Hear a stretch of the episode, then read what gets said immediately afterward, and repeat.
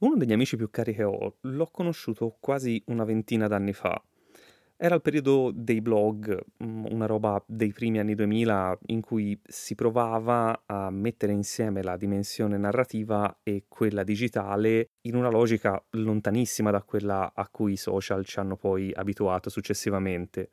Dei muri di testo, l'incubo dei social media manager di oggi, che però in quel momento lì erano riusciti a creare una sorta di sottocultura in cui era decisamente interessante addentrarsi, un po' per provare a buttarsi con delle storie che avevamo in testa, un po' per confrontarsi con altre persone che avevano in testa altre storie e un po' per capire se la scrittura potesse diventare davvero una strada per noi.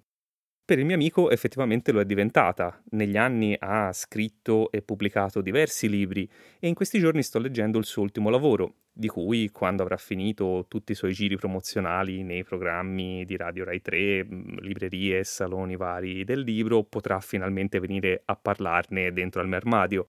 Il fatto che sia un mio amico, però, significa che io sappia esattamente come parla, che inflessione dà alle frasi, le pause che si prende, le cose per cui si appassiona e quelle per cui si imbarazza. Mentre leggo il suo libro ho in testa la sua voce che racconta le cose che leggo, non la mia. Ora, questa immagino sia una cosa di cui abbiamo esperienza un po' tutti. Non la voce del mio amico, dico di sentire dei suoni o delle voci mentre leggiamo qualcosa. Questo perché durante la lettura aumenta l'attività metabolica della corteccia cerebrale uditiva, soprattutto nelle aree del cervello che si occupano del riconoscimento vocale. Leggere, in pratica, induce un aumento dell'attività nervosa delle aree cerebrali dell'ascolto, anche se in effetti veri suoni non ce ne sono. E quando i suoni ci sono, invece? Iniziamo, dai!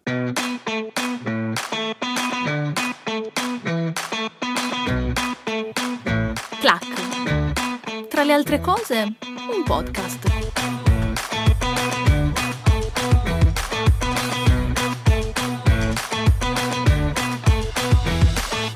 Perché in effetti, a pensarci, anche se Gutenberg ha messo lì un oggettino da niente a metà quattrocento che ha cambiato il modo di tramandare le storie, è anche vero che per parecchi secoli dopo di lui non è che le persone avessero i mezzi o le possibilità per affidarsi unicamente ai libri per conoscere questo mondo e altri possibili. Siamo abituati a considerare il libro come oggetto fondativo della trasmissione della cultura, ma fino agli anni cinquanta c'erano persone che le storie le raccontavano nelle piazze, con la voce, a volte cantando, a volte recitando, a volte incidendo quelle storie sui vinili che poi le persone compravano e si portavano a casa. È vero che col processo di alfabetizzazione sempre più persone hanno avuto accesso al libro come media e ai suoi contenuti, ma è altrettanto vero che un libro si può pensare in tanti modi, e tra questi il metodo a cui storicamente ci si è affidati di più è quello della voce che racconta. Solo che un conto è raccontare una storia, una favola, un racconto, un episodio. Oggi, non essendoci più molti cantastorie in giro, potremmo dire che questo ruolo l'hanno ereditato i podcast, ma un altro conto è raccontare un libro. Se il mio amico scrive i suoi libri sostanzialmente da solo, al netto di qualche persona di fiducia che lo assiste nella revisione delle bozze, come si costruisce un audiolibro? Valentina Ferraro, la musifavolista, è una persona che si trova perfettamente al centro di queste due dimensioni narrative. È una producer di audiolibri, ma è anche una podcaster e una vocal coach. Quando le ho chiesto come preferiva essere introdotta, mi ha detto che bastava dire che è una persona che si occupa di voce, ma vi assicuro che è una definizione riduttiva, perché con il suo lavoro tiene insieme il mondo della narrazione scritta e quella orale con una cura che secondo me vale la pena conoscere. Io direi di partire dall'audiolibro, perché una delle cose che sento dire di più in assoluto quando qualcuno nomina gli audiolibri è «Sì, vabbè, ma ascoltare libri è barare. I libri vanno letti». Ah, allora, dunque, questo argomento di cui stai parlando tu è estremamente sentito, tra l'altro ha ripreso un sacco vita negli ultimi mesi con l'arrivo di Threads di Instagram, in cui questo accesissimo dibattito, quanti libri leggi all'anno, se l'audiolibro vale o non vale come libro, eccetera eccetera, è, è, è come dire, è dilagante come argomento e, e lo trovo assolutamente avvilente. Perché è logico che un audiolibro non è un libro ed è logico che in, da un punto di vista razionale, prettamente pragmatico, se mi chiedi leggere un audiolibro equivale a leggere un libro, ti dico no, perché lo stai ascoltando, non lo stai leggendo. Però non cambia assolutamente la qualità del contenuto che stai ascoltando, cambia solo la forma che tu dai a quel contenuto. Quindi non vedo, eticamente non vedo differenza tra leggere un libro e ascoltare un audiolibro. Accendono l'immaginazione in maniera completamente diversa, perché nella, nel nostro modo di ascoltare, anzitutto cambiamo il modus di stare nella storia. Quando siamo in lettura endofasica, quindi quando leggiamo un libro solo con gli occhi, siamo noi in una relazione incredibilmente intima con la storia. Cioè ci entriamo, la leggiamo, ci facciamo catturare completamente e diamo noi, coloriamo noi in qualsiasi modo gli elementi che stiamo leggendo. Quando invece ascoltiamo un audiolibro c'è un rapporto di fiducia, una relazione di fiducia che viene chiamata in causa e che eh, ci in qualche modo invita o forse ci costringe, a seconda dei punti di vista, a stare anzitutto in ascolto di un'altra persona, quindi ci affidiamo ad una persona che ci ascolta una storia. Ci affidiamo ad un tempo che non è il nostro, perché un ascolto e una lettura endofasica hanno tempi completamente diversi. L'occhio legge in maniera più veloce rispetto a quanto la voce dia suono alle parole, quindi ascoltare un audiolibro ovviamente richiede un tempo diverso e un carico cognitivo di tipo diverso che siamo assolutamente disabituati a dare. E in un'epoca in cui è tutto sempre più veloce, ah, la soglia d'attenzione bassa, quindi i, i reel devono essere sotto al minuto, i copy devono essere a colpo d'occhio perché altrimenti la gente si stufa ad andar giù a leggere. Quindi in un, in un ecosistema digitale che ci chiede sempre di essere veloci, performanti, attivi, super power, no? Competitivi e sul pezzo, e l'audiolibro invece ti dice relax, cioè proprio... sdraiati, asco, prenditi un po' di tempo per te, e noi ci cozziamo con questa roba. E questo ragionamento rispetto al senso che dovrebbe avere un audiolibro lo fai a prescindere dal fatto che l'opera che stai maneggiando sia un adattamento o un prodotto pensato per essere un audiolibro? Ma allora, gra- grazie per questa domanda, perché in realtà apri una porta che in pochi aprono, ossia... Parliamo anzitutto di sono un narratore indipendente e quindi prendo titoli, ad esempio, liberi dai diritti e li porto in audio, oppure sono un narratore che lavora con case editrici e autori. Perché nel primo caso hai la totale libertà di fare quello che vuoi. Se invece ci rapportiamo con un committente, la scelta è del committente. Se ad esempio un'associazione o un ente ci commissiona un libro per persone ipovedenti o per ciechi, il tipo di lettura che, vra- che andrà fatta potrebbe, e di solito è la richiesta di questa tipologia di letture, potrebbe essere un tipo di lettura più neutra, meno interpretata, meno colorata. Questo perché quello che ci raccontano le associazioni, quello che ci chiedono le associazioni è di stare in un regime di neutralità tale per cui chi ascolta è in grado di ricolorare quello che legge. Ti faccio un esempio molto banale su un Harry Potter di turno.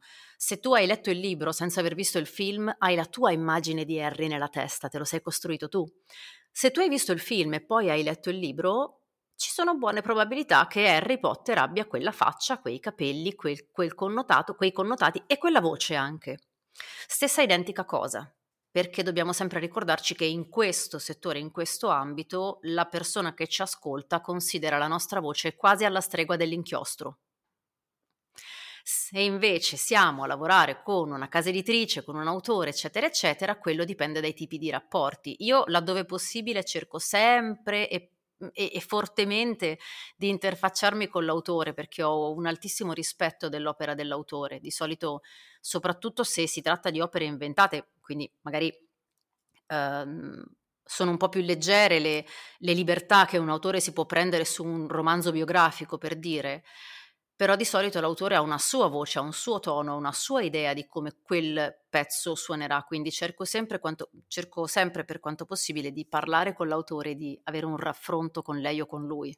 Qualche settimana fa sulla pagina Instagram della newsletter Questioni d'Orecchio, Andrea De Cesco ha rilanciato un tema che ciclicamente, ma soprattutto negli ultimi tempi, torna a far parlare: la sostenibilità del modello attuale del podcasting. L'idea che mi sono fatto io è che, al netto del gran numero di produzioni che vengono immesse sul mercato, il modello fa un'enorme fatica a stare in piedi così com'è. Gli audiolibri come se la passano? Allora, guarda, mi fai una domanda interessantissima, perché proprio argomento di discussione in questi giorni, qui in casa mettiamoci la voce, è proprio l'argomento principe di questi giorni, perché oggettivamente la sostenibilità dell'audiolibro è um, molto labile e fragile, nel senso che un audiolibro, molto più di un podcast per certi versi e in certi casi, richiede soprattutto una lavorazione in termini di tempo impressionanti, perché se è vero che nel podcast abbiamo un intervento di sound design, abbiamo magari l'inserimento di musiche e c'è dietro magari, eh, cioè, penso a podcast d'inchiesta che hanno dietro una lavorazione in termini di ricerca incredibili, un audiolibro compensa con una lunghezza di registrazione e un volume di lavoro che a volte più o meno in proporzione sta in uno a cinque. Eh, di contro, se già solo includiamo la chiamata di un narratore non necessariamente super famoso, però una, un, un doppiatore, un attore che abbia un cachet comunque cospicuo, e ragioniamo in termini di persone che lavorano intorno a un audiolibro, ecco che i costi lievitano in una maniera incredibile. Quindi no, al momento il, le, nella media delle produzioni un audiolibro non è sostenibile. Ed è difficile infatti riuscire a ragionare in un mercato che è in costruzione in questo momento e che ancora una volta comunque sottende principalmente alle grandi produzioni, quindi alle grandi case editrici. Dobbiamo stare a vedere come si muove il mercato. Io però ti ho conosciuta come podcaster con il tuo Narratrice Nomade, dove racconti il tuo lavoro, ma che è un'altra cosa rispetto al tuo lavoro. Quando accendi il microfono per Narratrice Nomade è come mettersi una maglietta diversa da quella che usi quando produci un audiolibro, o sostanzialmente è la stessa cosa? E allora, la maglietta è incredibilmente diversa, cioè è proprio come mettere cose di seta e cose di licra oppure lino e cotone, cioè se, appar- all'apparenza possono sembrare simili, poi quando le indossi senti una differenza incredibile, perché nella narrazione audio dell'audiolibro, sia che tu lo faccia, ma sia come concetto, tu sei un ingranaggio all'interno di, un ingre- di, un in- di una macchina più grande, di una macchina narrativa più grande, perché tu sei la voce che appunto sostituisce l'inchiostro per molti versi, ma sei una parte della triangolazione fra l'autore, il produttore, l'editore, tu che sei la voce e l'ascoltatore, e tutti vi state raccogliendo intorno a questo fuoco digitale che è l'audiolibro, e quindi ci stiamo raccogliendo intorno a una storia. Il focus non è mai la persona, ma è la storia. Quindi c'è un allineamento, c'è un'equidistanza molto delicata che ci, ci mette davvero in cerchio intorno ad un centro che è proprio il potere di quella storia, che poi è diverso per ciascuno di noi. Però ecco, è un sistema, è un sistema più relazionale a livello societario, mi viene da dire, nel senso ci raccogliamo letteralmente intorno ad un contenuto e ciascuno di noi fa la propria parte per dargli vita. Tutti, eh, anche chi ascolta. Quindi c'è una, un sistema di rispetto e una distanza forse che si prende, c'è uno, ecco... C'è un passo indietro dell'ego molto forte nella narrazione audio quando parliamo di audiolibri, mentre quando parliamo di podcast è innegabile che l'ego, ma nell'accezione più positiva del termine, perché quando dici ego sembra che tu stia bestemmiando alla radio, invece no, quando parliamo di ego e parliamo di podcast, ecco che lì la personalità del podcaster ha una predominanza diversa, perché diventa un'espressione molto più autentica, poi certo ovvio, in base al tipo di podcast, per l'amor di Dio, però con la voce ci sei tu lì dentro. Una delle cose di cui parli dentro Narratrice Nomade è il concetto di igiene sonora, che effettivamente è una cosa che immagino abbia a che fare col tuo essere una persona che si affida molto all'udito, ma che sia anche una riflessione che nasce in virtù del lavoro che fai. Come sei arrivata a sviluppare questo concetto? È una sommatoria un po' di tutto, nel senso che nasce anche da qui, dal fatto che sve- sveliamo il mistero. Io eh, ho una miopia molto alta e sono attualmente eh, fornita di occhi bionici, ma fino a dieci anni fa io ero... non so neanche se si possa definire una condizione di vista fragile la mia, ma tipo meno tredici e cinquanta, meno dodici e settanta, quindi cioè mi hanno dato la patente perché mi hanno guardato in faccia e gli ho fatto pena, probabilmente, perché non avrei potuto, secondo me. E quindi il, il mio basarmi molto di più sulle orecchie che sugli occhi nasce da questo.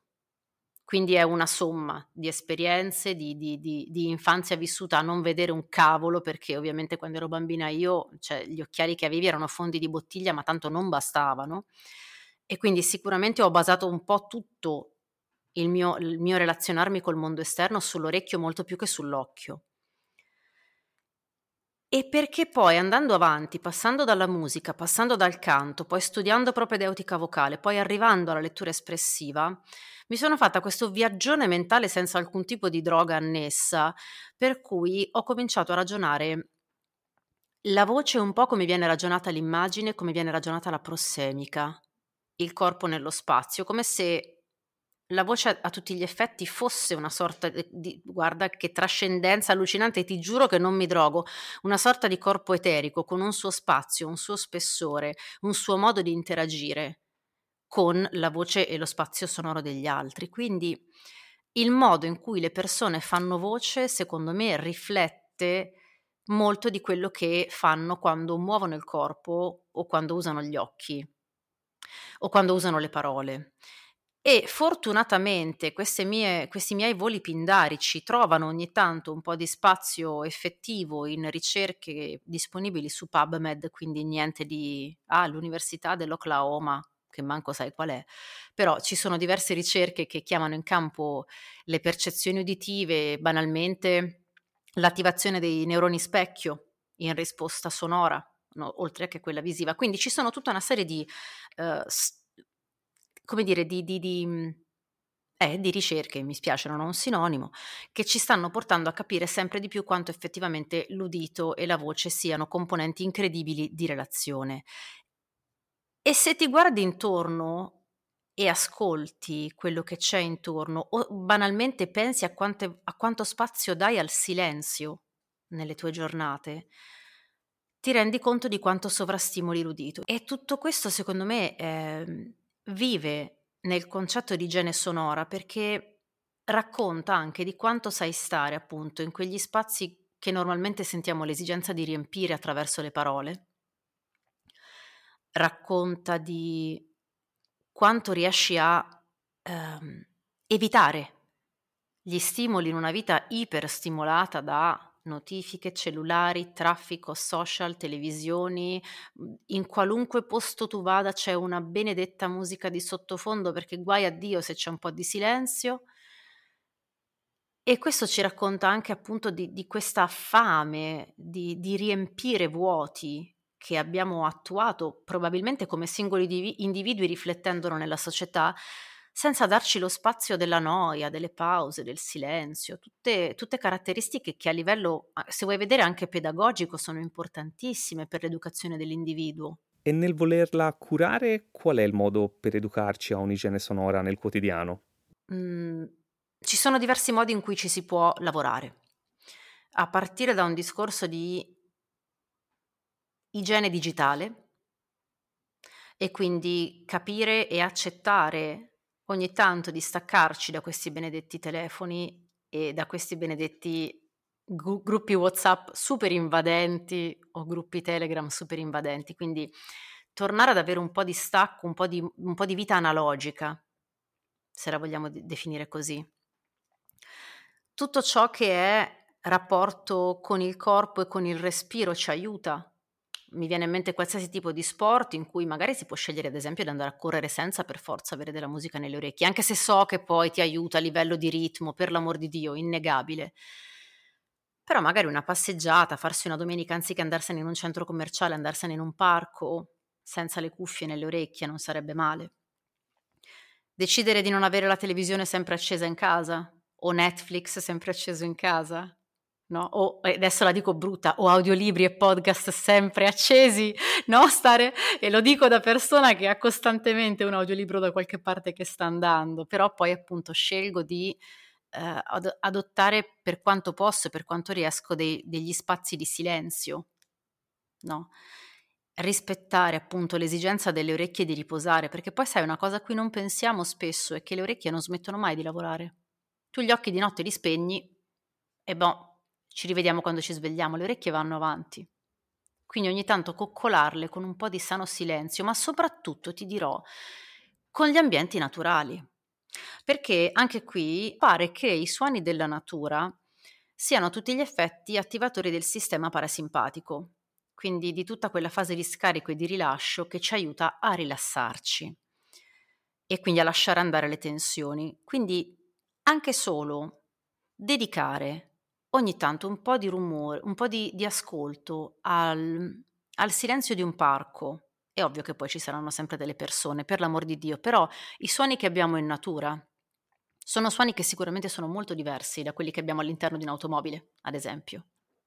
No? E quindi ogni tanto dedicare un po' di spazio all'ascolto di suoni naturali, e per quello che è possibile, qui poi andiamo nella grande, proprio nel, nel volo pindarico più alto in assoluto, scegliere di avere anche degli ascolti di qualità in termini di contenuto. Ecco, se magari possiamo evitare di eh, accendere un, uno schermo, un prodotto, un contenuto che sia di gente che urla, di gente che si insulta, di gente che litiga, di gente che è vocalmente violenta, ok? Noi ci siamo, forse ci siamo, abbiamo avuto anche uno scambio, io e te se non erro, sul discorso della violenza, proprio per l'episodio che hai fatto su Giulia, e, e, e contemporaneamente io uscivo con Voce Violenza, e insomma quello secondo me è anche molto importante, perché io credo, io dal basso del, del mio essere due centesimi come tutti, che siamo anche un po' ciò di cui ci nutriamo. Si dice sei ciò che mangi, sì, sei anche ciò che guardi, sei anche ciò che ascolti, sei anche ciò che frequenti. Valentina, io ti ringrazio e ti chiedo scusa perché nella nostra chiacchierata erano usciti anche molti altri argomenti interessanti sul mondo della narrazione, ma che in una puntata sola era impossibile affrontare con la dovuta calma. Se il mondo di Valentina vi interessa o avete delle domande rispetto a quello che ci ha raccontato oggi, scrivetemi o fatemelo sapere, così eventualmente le chiedo se ha voglia di tornare da queste parti. Nel frattempo la trovate ogni domenica su Narratrice Nomade e su Instagram come La Musifavolista. Ci sentiamo venerdì. Alla prossima!